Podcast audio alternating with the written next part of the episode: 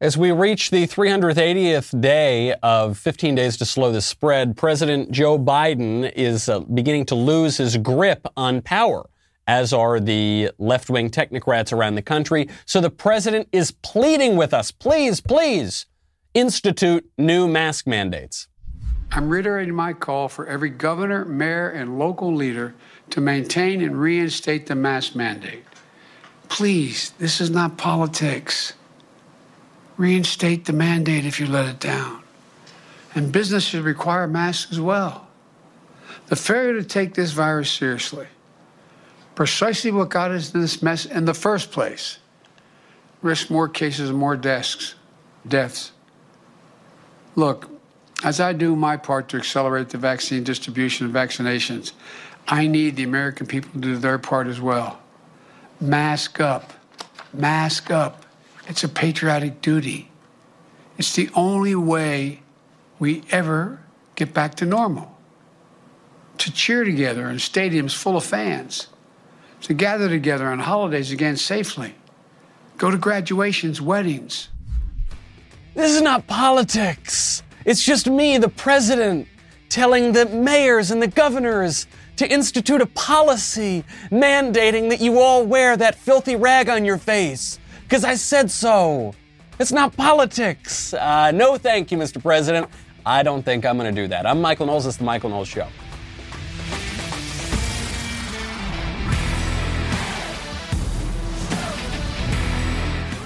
Welcome back to the show. 50 years in politics, and Joe Biden does not know the meaning of the word politics.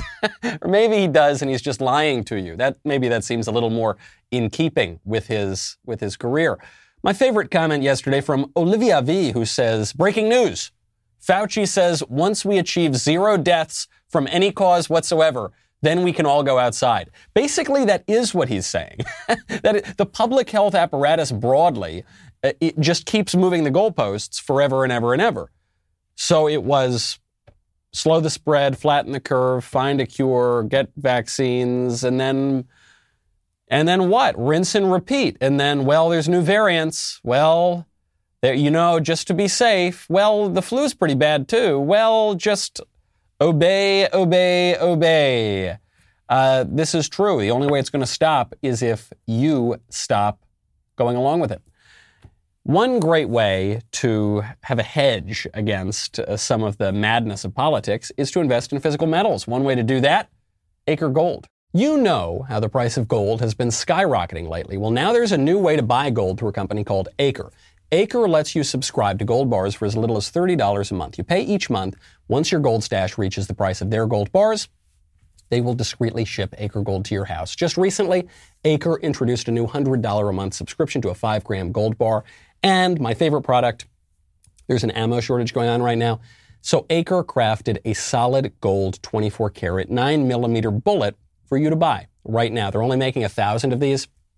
It should tell you probably not a good investment if you get it and then shoot it out of a gun, unless you're shooting at a werewolf. That, that would make a lot of sense. Uh, really great stuff.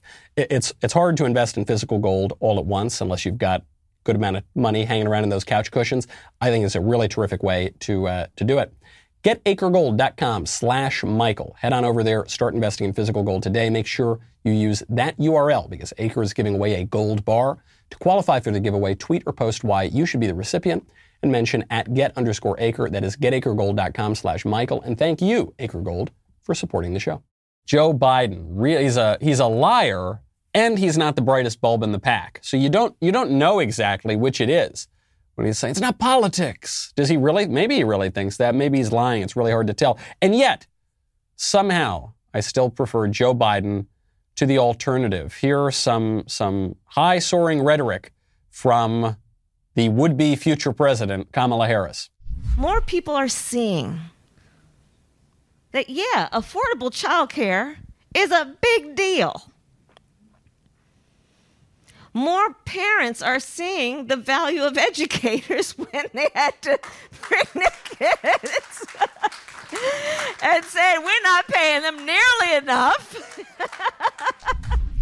and then they'll say, Moi, moi, and then she just flies off on a broomstick. This is weird. This is weird stuff. It's a strange nervous tick that she has. I guess people have nervous ticks. I, a friend of mine coughs when he gets nervous. Some people laugh when they get nervous. So I guess this is hers as she cackles like a witch. But the stranger thing is not that this is her particular nervous tick. It's that this woman who has reached a very high position in politics has so many nervous ticks, or, or rather falls into her nervous ticks so often. The, strange thing about Kamala Harris to me is what a bad retail politician she is, and yet what a good behind the scenes politician she is. People don't like her. That's why she was booted out of the Democratic primary so early on. She's, she's really not good at communicating with voters, at, at appe- appealing to voters. But she is really good at working the system, as it were. Uh, she began her how do I say this without without uh, being rude? She began her political career in the old-fashioned way, I suppose, in the really old-fashioned way, and she worked her way up in the in politics, and then she made it to AG, then senator. Uh, you know, I guess a little bit public, you know, in California, but still she was kind of working the machine system. Then she tried on the national stage for president. They didn't like her there. But I said, I said at the time, don't count her out. This woman is a really slick politician. And she did. She, she managed to make it all the way to vice president while being so unappealing, which is why I think when, when Republicans look at her and say, oh, she would be easy to beat, let's say in 2024 maybe, or, or 2028, I, I wonder about that. Sure, she's, she's weird on stage and, and she's not really likable, but she's a pretty talented politician, no question about it. Joe Biden's kind of the opposite. He's, he's really, really likable. Uh, and yet he, and he's made it very far, obviously, in politics. He's made it to the top of his profession. But he, he, he really is a vessel of the, of the establishment uh, in a way that, you know, he's kind of got the, the whole package. Whereas with her, she, it's just this behind the scenes kind of thing. But maybe that could take her, her even further in 2024. And 2024 is on a lot of people's minds right now. Who are the Republicans going to put up? One of the candidates that's often talked about is Kristi Noem in South Dakota. People are a little upset with me because I've been harsh on Kristi Noem the last couple of weeks. Well, I don't care. I'm going to keep being harsh on Kristi Noem because I think she could be a very interesting candidate. I think she did very, very well on COVID. And now I think she's going squishy. And I understand that she's making certain somewhat plausible arguments for going squishy, but I just don't think they cut it. I think she's missing the moment. She should reverse course. So Noem ha- had the, her legislature put up this bill to protect women, to protect the sexual distinction between men and women, and specifically to prohibit men from participating in women's sports. And she wouldn't sign the bill. She said she would sign the bill for K through 12, that she would kick men out of women's sports at the elementary, middle, and high school level. But she didn't want to do so for the college level because this would upset the NCAA and this would upset the corporations that are putting pressure on her. And her argument was, well, look, I don't I don't have a ton of control over the colleges. This involves other states. And so I'm just going to go for the thing that I have control over, and then maybe we'll work the college thing a little bit later. Her exact line was Unfortunately, as I've studied this legislation and conferred with legal experts over the past several days, I've become concerned that this bill's vague and overly broad language could have significant unintended consequences. I'm also concerned that the, the approach House Bill 1217 takes is unrealistic in the context of collegiate, collegiate athletics. I get her argument. If she wants to be a leader, though, she has to lead. If she wants to be, look, if she wants to be the governor of South Dakota and that's the end of it, okay, fine, whatever. She's doing her job if she wants to be taken seriously as a presidential candidate, it's not enough to you know, do pretty good stuff and tinker around the edges, but really just let the NCAA and corporations and other states call the shots. And look, if they if they want transformational gender ideology, if they want that kind of radical leftism that will put men and women sports, she'll try to fight it in her own little corner, but she's basically going to let them run roughshod over her on the national stage. Well, then she's not going to be a viable national candidate. That's just the way it is. and if she does want to be a viable national candidate, then lead. Then lead. She knows that she should do this. That's why when she won't sign the bill, she's issuing these executive orders. One to deal with the K through 12 issue. Good. My hat my hat goes off to you, ma'am. But then the second one was this weaker way of trying to get around the college thing. It's not going to work. You're not going to defeat something so radical as the left's redefinition of sex, of human nature itself, by tinkering around the edges and dealing with what you know for certain you can deal with in your state. But we don't want to go too far because then we might get sued by colleges or we might lose college sports games in my state. Maybe other schools won't come here and that's not great. And okay. I, okay, I guess then we're, we're just not talking about the same thing. Because if you're just going to fight within your own little corner and not push back against the broader narrative and the much more powerful forces at play on the national level, then you're not trying to win the issue, you're just managing the decline. And I don't want managed decline. Managed decline is what we've gotten for, for 20 years, really more than 20 years in the Republican Party. I don't want that. I'm glad that you're fighting back, you know, in your own little corner, but on the national stage, you got to do a little bit more. Kristi Noem says the right stuff. So I, I hope that she reverses course here. She, she just went after uh, that rapper, Lil Nas X. She said, Our kids are being told that this, you know, he's the one with the Satan shoes with a drop of human blood in it and the pentagram, and it's obviously a publicity stunt uh, that will only cost the rapper his soul. So, you know, that's small price to pay, right? To sell some sneakers. But she says, Our kids are being told that this kind of product is not only okay, it's inclusive. But do you know what's more exclusive? Their God given eternal soul. We're going to fight for the soul of our nation. We need to fight hard and we need to fight smart and we have to win. Great. Yeah, I, I agree. Good talk. Good talk. That sounds great. When push comes to shove, though, are you really going to stand firm? Are you really going to fight hard? Are you really going to push back on the issue where it counts? Because it doesn't just count as a matter of the public schools in South Dakota. It counts certainly at the college level, and the governor has some, some say over that. And it counts more so at the corporate level. It counts in the private sphere, so called, where corporate America is just blasting these insane radical messages to American students and the people more broadly. So what? We're going to say, okay, we're going to deal with the stuff in our state and these certain government, but hey, we're to we're to back away when the, when the corporations and the colleges and the college organizations push back too hard. No, that's not how you win. not a chance. If you're not even going to stand up to them, that's that's just not not going to work. Lil Nas X, by the way, responded to to the governor and said, "You're a whole governor, and you on here tweeting about some damn shoes. Do your job." Obviously, so many people taking the bait on Lil Nas X. I have a piece up at the Daily Wire today, actually discussing the things that I think we can learn from Lil Nas, not the stupid shoes, but from, from the music video. I talked about it a little bit yesterday in the show uh, as well. Kristi Noem's got to change course if she if she wants to be a viable candidate because other governors around the country are doing so and it's having great effect on their 2024 prospects. You know, if, if you want to understand what's going on here, if you want to increase your perception and your abilities in this uh, increasingly incoherent world.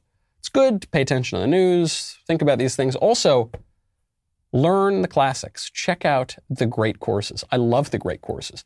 Bishop Odo, wielding a club, comforts his boys by smacking them on the head and telling them to run back into the Battle of Hastings. This scene is depicted on the very famous Bayeux Tapestry. And you can learn all about it with the Great Courses Plus. The Great Courses Plus has my uh, favorite uh, class on there, which is 1066, a year that truly changed everything. But you can get unlimited streaming access to thousands of video lectures on virtually anything that interests you. You can learn chess from an expert. You can explore the cosmos. You can even get tips on how to train your dog. You can even learn about medieval battles in England, which to me is much more interesting. Uh, I want you to experience that aha moment of really learning something new, of spending your time wisely, of filling your time up with things that are really going to edify you. So you right now will get a free month of unlimited access to the Great Courses Plus. Show your support of the show and sign up through my special URL, thegreatcoursesplus.com slash Knowles. Do not miss out on this. Sign up for your free trial now at thegreatcoursesplus.com slash Knowles. Kristi Noem seems to be squandering her, her 2024 prospect here, which is pretty, pretty significant. There's another Republican governor down in Florida who is, I think, increasing his chances dramatically. Governor DeSantis. was addressing the issue of vaccine mandates in Florida. DeSantis has handled the rollout of the vaccine better than, I guess, just about any governor in the country. But what about this question of forcing citizens to get the vaccine, as we've heard recently? DeSantis says, no way. It's completely unacceptable for either the government or the private sector to impose upon you uh, the requirement that you show proof of vaccine to just simply be able to participate in normal society. That is completely unacceptable. Now, what does that mean, though? Does that mean that Ron DeSantis is going to say, look, all I do is control the government, so the government's never going to do this. But if, if, you know, the private sector wants to do this, why, it's the absolute height of conservatism, capital C, to let corporations force you into whatever radical leftism they want. That's true conservatism, and we never can, through our politics, rein in that kind of craziness. Now, is he saying that? No. Because he realizes that's a bunch of bunk. And so he, what he's doing is doubling down on a, a, message that he sent earlier this month. He's had clarity on this issue for quite some time, uh, specifically with regard to the idea of vaccine passports, that you're not going to be able to go to businesses, you're not going to be able to go to the bar, you're not going to be able to engage in commerce unless you prove that you got the vaccine that was developed over the course of six months. Governor DeSantis says, no way. The vaccine passport is a terrible idea. We are definitely not going to require anything from the state's perspective. That is totally off the table. If I have businesses that want to do that in Florida, I think that that's more than just a private decision. I think that impacts um, our society. I think that impacts people, particularly disadvantaged people, in a way that would really be negative for our state. So, what form that would take, I'd have to discuss it with my folks. I'd have to discuss it potentially with the legislature. But I think it's a very, very bad idea look, if you want to go to a movie theater, a concert, all this stuff, go. If you don't, don't. But to require somebody to show some type of proof of vaccination, I think is, is completely unacceptable, and it's not something that, that we're going to support here in any way in Florida. Love this. Love this answer. Because he recognizes that there are two parts to the question, and he's got the right answer on both. So he says, yeah, from the government perspective, it's, it's not even a question. I'm not even considering the vaccine passport thing as a matter of using state services or anything. But when you're asking me about the private businesses, now we've got some debate. You've got the people who worship at the altar of the market or something who say, yeah, let, let the corporations do whatever they want. And there are some people who consider themselves conservatives who believe that. And then there are the other conservatives who say, uh, no, if, if I'm being coerced into getting the jab to participate in society, I don't care if it's the government telling me to do it or some, some middle manager at Amazon. I don't care who it is. I just don't want to do it. And he's saying, yeah, it seems to me that if a business is forcing you to expose your medical history, to get injected with certain things, uh, that goes beyond just the private sector or the free market or something. Uh, I don't think we're going to do that. Now, he doesn't spell out exactly how he would prohibit it, because it's kind of an, an newer idea or it's the return of an old idea on the right that perhaps we can interfere in certain market dynamics when those market dynamics completely upend our, our way of life and our constitutional order and our way of life. And, and so he's like, well, I'm going to think about this. I'm going to talk to my people. I'm going to, we'll, we'll see, but we're not going to let that happen. This, this is right. We need to go farther on the right than we have gone in the past because for the past, let's just call it 20 years, even though it's been a little longer than that. On the right, we have pushed back just hard enough to lose, to lose, to lose on every major issue, except occasionally tax cuts, which then the taxes go right back up when the Democrats win. So we just lose, lose, but we lose kind of slowly. We lose sometimes in a gradual way, though increasingly it's accelerating. So that means you got to push back a little bit harder. Which brings me to uh, two guys that I really, really admire. Uh, who I just think we disagree on this issue. Uh, professor Robbie George, legendary conservative professor at Princeton. I actually hosted an event or, or moderated an event at the Roger Scruton Legacy Foundation with Professor George uh, a few weeks ago. Uh, he was tweeting out about the issue of critical race theory, and he gave what I think has been the kind of conservative consensus opinion of the last 20 or so years, where he said, I know I'm old fashioned, but I can't help thinking that what makes sense in academic institutions is not to ban critical race theory or any other view or approach, but also not to give it a monopoly or privileged position over other views and approaches. What's wrong with that? Pause there for a second, because I think there is something quite wrong with that, but we'll pause that. Uh, Christopher Rufo, who's doing superb work in City Journal exposing critical race theory, he responds, respectfully, Professor, nobody is suggesting a ban on critical race theory in academic work or the classroom. We're suggesting a ban on mandatory workplace trainings that force people to accept the values of race essentialism, collective guilt, and neo segregation. So I, I will respond here first to Chris Rufo. I am suggesting a ban on critical race theory. I am not merely suggesting that we ban the mandates in workplaces or anything like that. I am suggesting in, in public schools and public colleges an outright ban on this stuff in the classroom. And in private colleges and universities, I'm encouraging the faculty and the students and the parents and the trustees and the people who, who fund the endowment. I am suggesting that these people force this trash out of the classroom. Not to open up the classroom to other ideas and we're all inclusive. No, I'm saying exclude that trash. And the view that I'm espousing, I think, is the old fashioned view.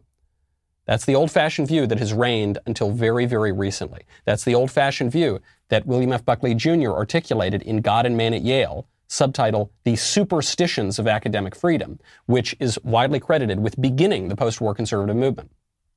I know it's very fashionable on the right right now to embrace academic freedom and to say that in the classroom all views should be heard at all times. That is not a conservative view. that is a liberal view that the left has tricked us into accepting and specifically did so in the 1960s and 1970s through the extraordinarily dishonest Berkeley free speech movement.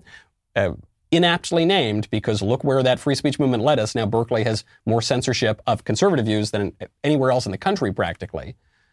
It is a trap. It is a trick that we fell for. This is the, the exact trick that I describe in my book, Speechless Controlling Words, Controlling Minds, which is available now for pre order. Who knows for how long, but thank you to all of, all of you who have pre ordered already. It seems that a lot of people have done that. Bill Buckley in, in God and Man at Yale calls academic freedom a hoax. It is a farce. We do not, first of all, it's not possible to discuss all views in the classroom, and we wouldn't want to do that even if we could. In the classroom, we do not discuss, uh, for instance, uh, how 2 plus 2 can equal 5. It, it, some people might think that 2 plus 2 equals 5, but it, it doesn't. That's wrong. We exclude that view from the classroom.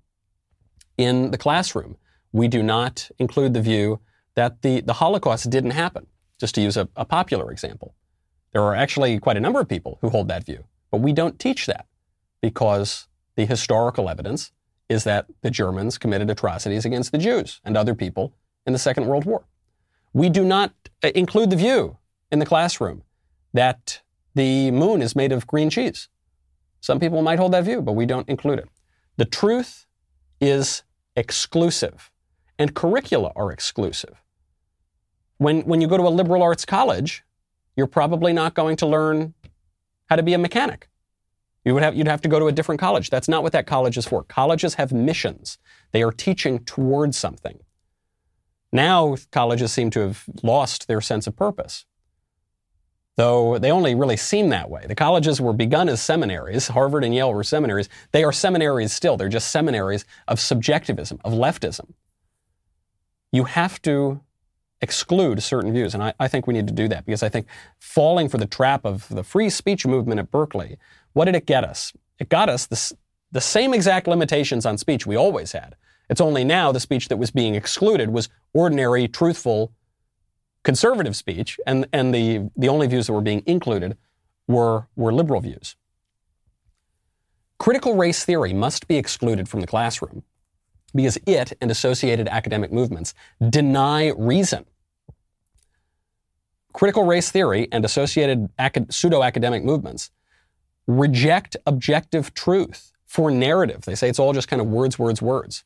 So the people who developed this thing, who I describe in, in my book Speechless, uh, describe it as a, a radically different academic sort of movement.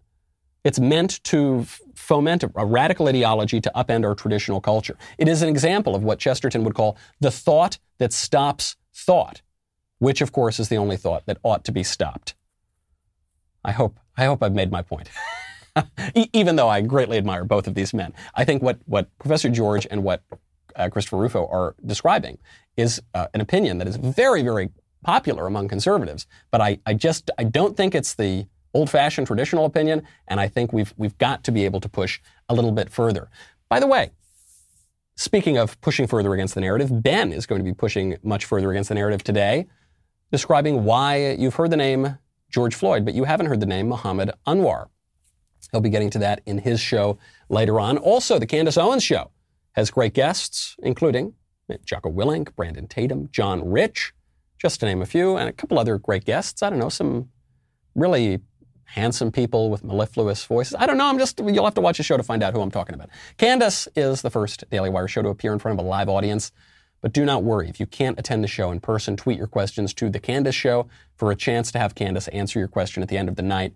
Candace Owens does not shy away from addressing the truth about a matter, no matter how controversial. She's famously known for her strong voice in defense of our country and holding our culture to a higher standard. The show is available exclusively to Daily Wire members, so if you're not a member already, go to dailywire.com slash subscribe. Use code CANDACE to get 25% off. That's CANDACE for 25% off. Join now so you can tune in Friday night for a closer look at her hot takes. We'll be right back with a lot more.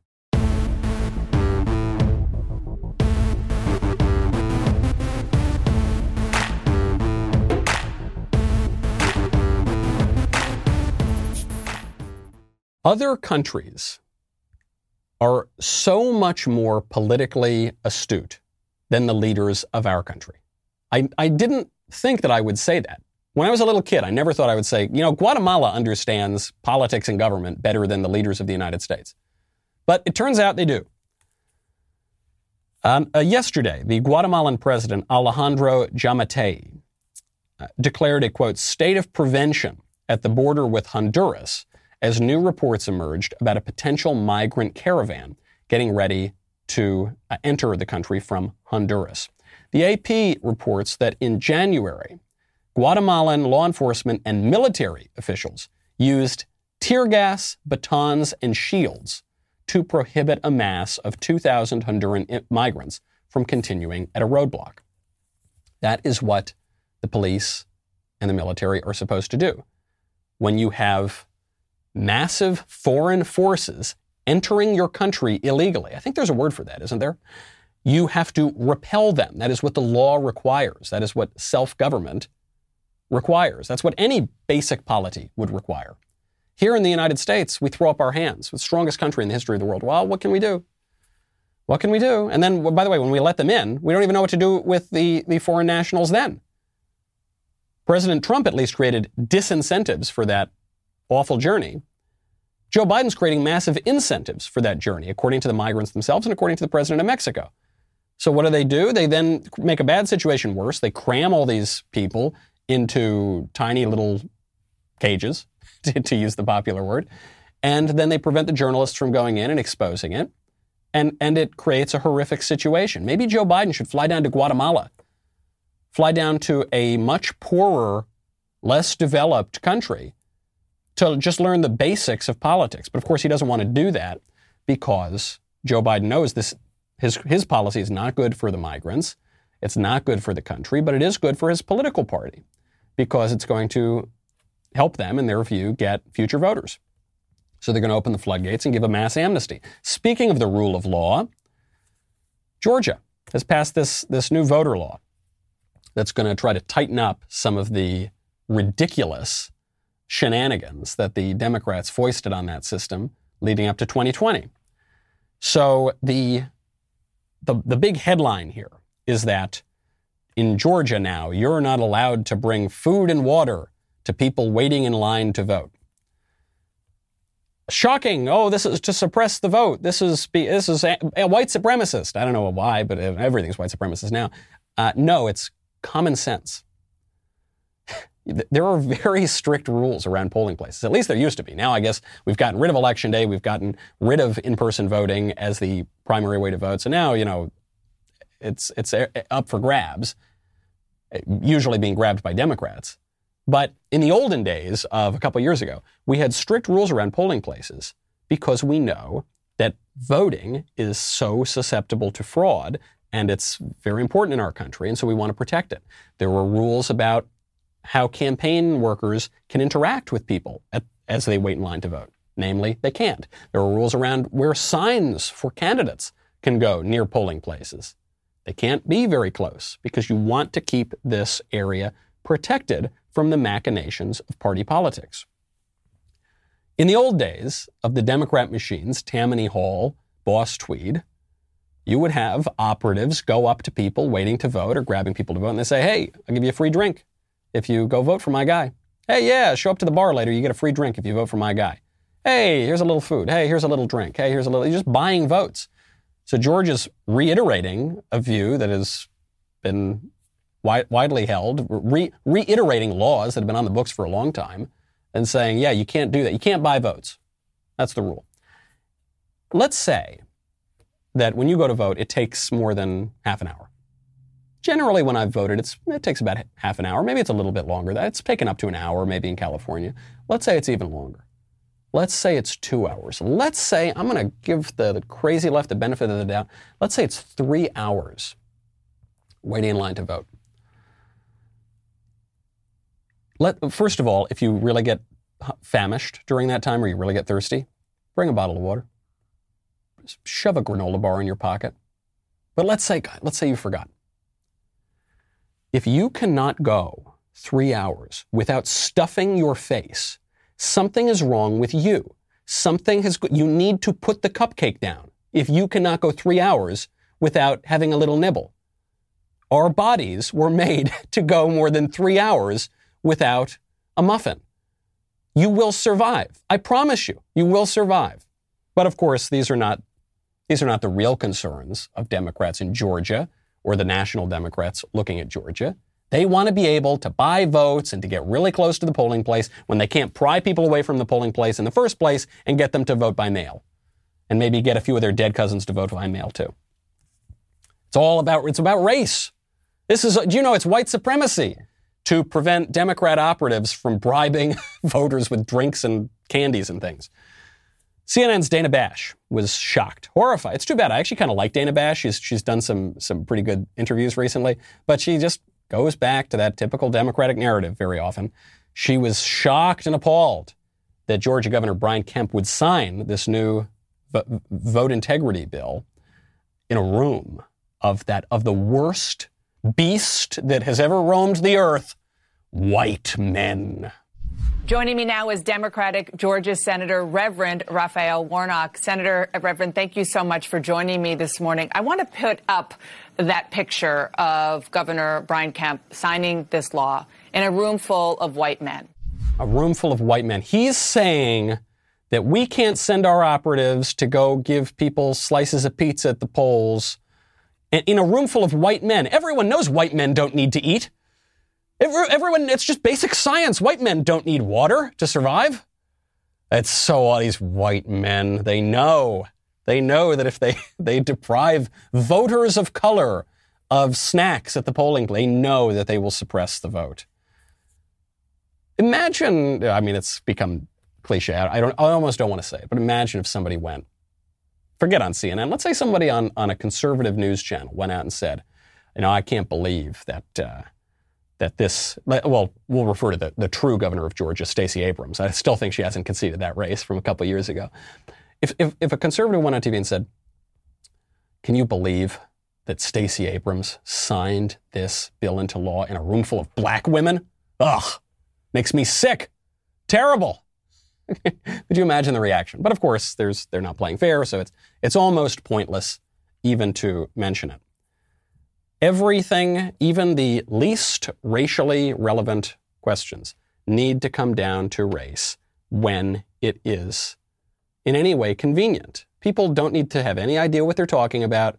They just know that that's a trump card, and usually it's going to work. Occasionally it doesn't work, as we saw uh, last night on Bill Maher. Heidi Heitkamp, the former senator from North Dakota, uh, not not uh, the brightest bulb in the pack. I think there was one time a, a friend of mine was going down to to serve in Congress, and uh, we were talking to a long-standing U.S. congressman, and we asked, "Hey, what what should you what should we know about Congress? You know, what should we know about the halls of Congress?"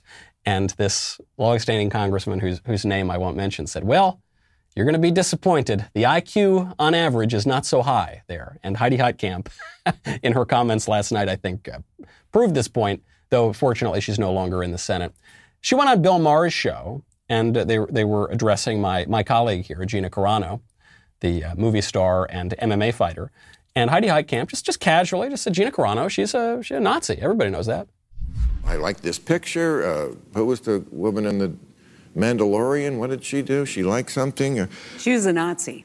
Oh, that's different, Yeah. right? I'm thinking of somebody else. Well, she's not a Nazi. She, Yeah, she compa- was- she's a not white- Nazi. she's Look at that. You say you're calling her in Hair- She She's- called other people Nazis. Right, so which is- the Nazi. Okay, everyone's a Nazi now. Yeah. She does hang with white supremacists. It's like a Mel Brooks She does? movie. Yeah. Hangs with white. I suppose I'm now subject to defamation. I, I don't know. I mean, it depends on what your definition of white supremacist is. That Your- also, the goalpost there changed a lot. Used to be a guy in a Klan hood who. But I think we it's a- have to. I think we have to be really careful. There's two things the Republicans think they're going to get Biden on: cancel culture and this whole Dr. Seuss stuff that's going on, where they're reading Green Eggs and Ham, proving that some of these senators can actually read, and and um, and and immigration. And, and, and so we can't ignore the fact that we got Donald Trump was in part because of political correctness. Oh, I hope Gina does sue her for defamation. I, I don't think she will because defamation suits are just really, really hard to win, and you spend a lot of money on lawyers in it. If you're a public figure, it usually doesn't work. But uh, I hope she does because what Heidi Heitkamp here is saying is just completely indefensible. And, and worse than the slander of it all is the laziness. to say, this woman doesn't know a thing about Gina Carano. This woman has probably never Googled Gina Carano. But she read some Facebook post from, I don't know, her like blue haired niece or something that said Gina Carano's a Nazi, and that's all, that's all it takes. So, yeah, no, she's a Nazi.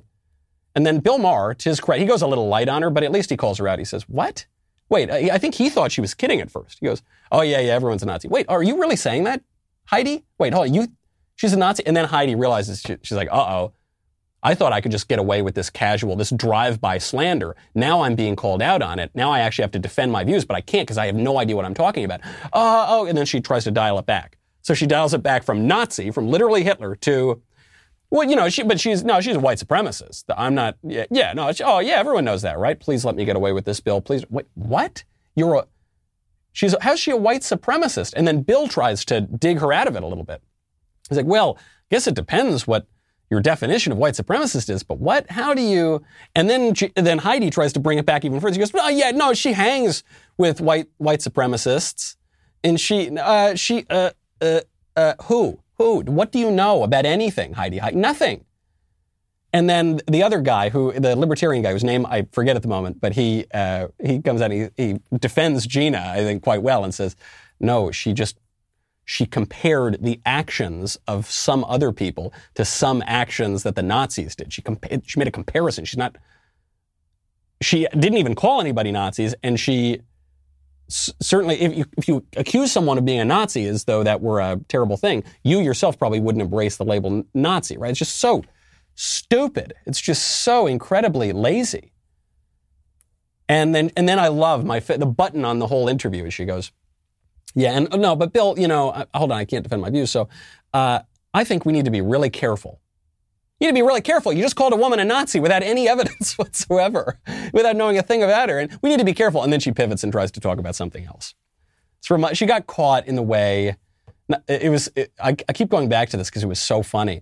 Uh, a black Democrat lady called in to David Webb's radio show once, and he made a, a good point. And she said, "Well, you only think that because of your white privilege." And I guess she didn't know. she never met David Webb. And so David Webb goes, uh, Ma'am, I don't think you would say that if you knew me. She goes, No, you are. It's because of your white privilege. David Webb, of course, is very much a black man. And uh, so he goes, uh, Ma'am, I'm a black guy. And she, she says, Oh, uh, okay. Well, anyway, you know, I. Because it, it doesn't matter. It's not the, the claim, the charge of white supremacy or Nazism or whatever. That's not the conclusion of an argument. That's the premise. That's where, that's where they're starting from. And then if the premise is proven wrong, oh, too bad, all right, we'll try something else. But usually they don't get called out on the premises, so they just get to continue the smears. By the way, this is, this is not just affecting these radical Democratic senators or media people. This kind of stuff is going on in the military. U.S. Special Operations Command has an Office of Diversity Inclusion. They appoint a guy to that, Richard Torres Estrada. And it turns out that this guy, the diversity and inclusion officer at the U.S. Special Operations Command, uh, once, at least once, compared Trump to Hitler. Did the same thing that Heidi Heitkamp did. Except this guy is not, at least apparently, he's not a, a Democrat operative. Obviously, in practice, he's a Democrat operative. But he's a, he's a member, uh, he's a, a leading figure within a certain segment of the military. It's even infected that. Military is investigating this incident. There's no need to investigate this incident. What's the reason to investigate it? I think anybody, I think I'm, I'm willing to make this claim. Every single person who, who serves as a diversity and inclusion officer in any position in this country has at some point compared Trump to Hitler. I, I would bet a lot of money that that statement is true, okay? The real issue here is not that this one diversity and inclusion officer made this ridiculous comparison and smeared the president. The issue is that we have diversity and inclusion officers in our military. The, uh, I don't, I don't want diversity in the military. And I mean, I don't care what race they are or anything like that. Here's, here's the, I, I want unity in the military. And here's the unity I want. Love of country, the willingness to kill our enemies, and the ability to kill our enemies. That's what I want. Those three things. I want that unity. I don't want diversity in that some people who want to kill our enemies and some people who want to hug our enemies. That's bad diversity. I don't want that. It's a bad idea. Mission drift has set in here. But we let this happen as conservatives. We just, well, okay, maybe we can have a diversity and inclusion officer, but, you know, they can't compare Trump to, to Nazis. No, just get rid of it. It's ridiculous. Why on earth is, is what has been and what ought to be the most lethal, formidable fighting force on earth wasting our precious resources and their precious time on this ridiculous nonsense of diversity and inclusion officers. Get rid of it. The guy should be fired whether he did it or not because the position should not exist. This sort of radical racialism, the, the uh, exaltation of diversity and inclusion, whatever other PC terms you want, is not unique to the United States. It's going on all around the Western world. Down in, down in Australia, way down under, there, there is a school in Victoria, Australia, that is having their young teenage boys uh, at, a, at an assembly stand up and apologize to girls on behalf of their gender. On behalf of their gender. Uh, some parents were pretty outraged by this that 12 year old boys were made to apologize for just being boys. Uh, and so I think the school finally did apologize. This is going on in a lot of different places. All these, I'm sure the boys were apologizing. They're like, I'm sorry that my male sex picks up the check for dinner. I'm sorry that my male sex historically has fought all the wars ever. Uh, I'm sorry that my, my, male sex dies a little earlier on average because we, we work a lot. I'm so, I don't know. What are we going to apologize for? I'm sorry that we've, yeah. We could go on and on and on. The diversity and inclusion thing and, and whatever other politically correct initiatives that uh, are being foisted on us are not about equality, they're not about fairness, they're not about restoring some neutral ground where we can all sing kumbaya. They're about punishment. They're about castigating men the patriarchy. They're about cast- castigating white people. They're about castigating, uh, I guess, straight people now. I guess that that's part of it. I guess, uh, I guess, people who know that they are the sex that they are. That's an, now with the advent of trans ideology. It's about, to use a popular left wing term, otherizing a very small group of people and saying that they're the source of all the evil in the world, and that even when racial minorities attack other racial minorities. The cause of that is white supremacy, which, which left wingers actually have said in the last couple weeks. And reordering society away from any semblance of justice, equality, or fairness. It is not enough to just sort of mildly push back against that. It is not enough to say, we will hear all views and tolerate all. No. You need to assert an alternative political vision, an alternative moral vision. The left is asserting a political and moral vision. It's immoral and it'll destroy our politics. But got to give them credit. At least they have the courage to, to make that vision. What are we doing on the right? We just get lost in these abstract, ridiculous, procedural arguments about defending free speech in the abstract, totally divorced from the actual American tradition of free speech. Very often we make arguments that are contrary to the actual tradition of free speech here in America. We talk about, we need academic freedom. We never talk about the actual academic tradition in the United States and in the West. Not, we don't talk about the substance, we only talk about the procedure. Not good stuff. You know, I, I explain this problem and outline a way out in, I, I don't know if I've mentioned it before, my upcoming book, Speechless Controlling Words, Controlling Minds, which is available now for pre order. This probably will not be put on many high school curricula, certainly not in public schools, maybe not in many private schools. But I, I do hope that people read this book. Whether it's in public or private school, I promise you, the Democrat governor of Kentucky, Andy Beshear, did not read it. Because Andy Beshear is, is showing us the, the double standards that the left is always using. The left right now is very focused on maintaining the support of teacher unions, and so they're very opposed to reopening schools, and they're also very opposed to school choice. So for a lot of kids, the only way that they're going to escape, or by far the greatest chance they have to escape, poverty, bad conditions, and even just bad culture, and even just bad interpersonal relationships, is through education. That's the way out. Never met a guy at the top who doesn't read a lot, who, who hasn't educated himself. There are very, very few, very few people who've made. I guess there are a few exceptions, especially in like you know Hollywood or some of the crazy liberals out there. But generally speaking, the people who make it to the top of the heap are pretty, pretty well educated. So this governor, this Democrat governor, is sends his kids to private school, but he himself will not allow other students to have that same school choice. When he is pushed back on uh, about this, he says, Well, hey, yeah, I send my kids to private school, but I am a public school graduate. But in your most precious invest- investment, your own children, they go to, pub- to private school. Why don't they go to public school? And is that kind of a is that hypocritical that your children go to I'm, private school? I'm, I'm a public school graduate. I believe in public schools, and my kids will be going to a public middle school. So he's been saying a lot, a lot, a lot. I, you know, I'm a product of the public schools. Well, it turns out there's a report just came out that Andy Beshear, at least for some period of his schooling, went to private school, and he's never disclosed this when he talks about how much he loves public schools. Uh, this is not surprising. This has happened to other politicians too. Uh, they they get caught up in this lie. They want certain privileges for themselves. They want to exclude those privileges from other people. And this is especially true during the coronavirus. How many times has Dr. Fauci been caught in close proximity to other people without his mask on after he told everyone to wear masks? Countless times at this point. He's been photographed doing it, filmed doing it. And then he sees people have cameras on him and he pulls the mask back up. Certain rules for the, for the peasants and certain rules for the elites.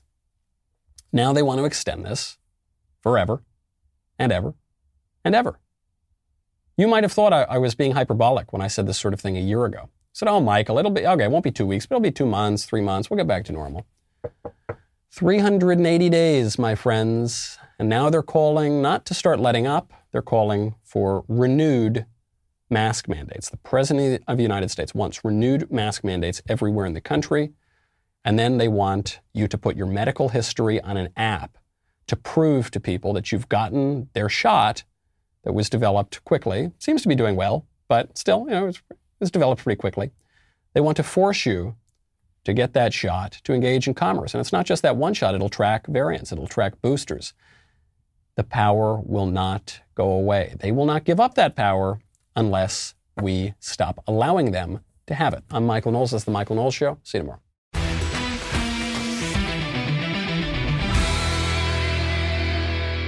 If you enjoyed this episode, don't forget to subscribe And if you want to help spread the word, please give us a five star review and tell your friends to subscribe.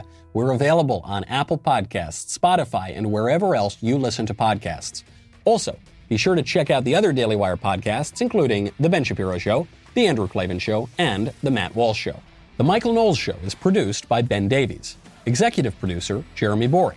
Our technical director is Austin Stevens. Supervising producers, Mathis Glover and Robert Sterling. Production manager, Pavel Vidovsky. Editor and associate producer, Danny D'Amico. Audio mixer, Mike Coromina. Hair and makeup by Nika Geneva. And production coordinator, McKenna Waters.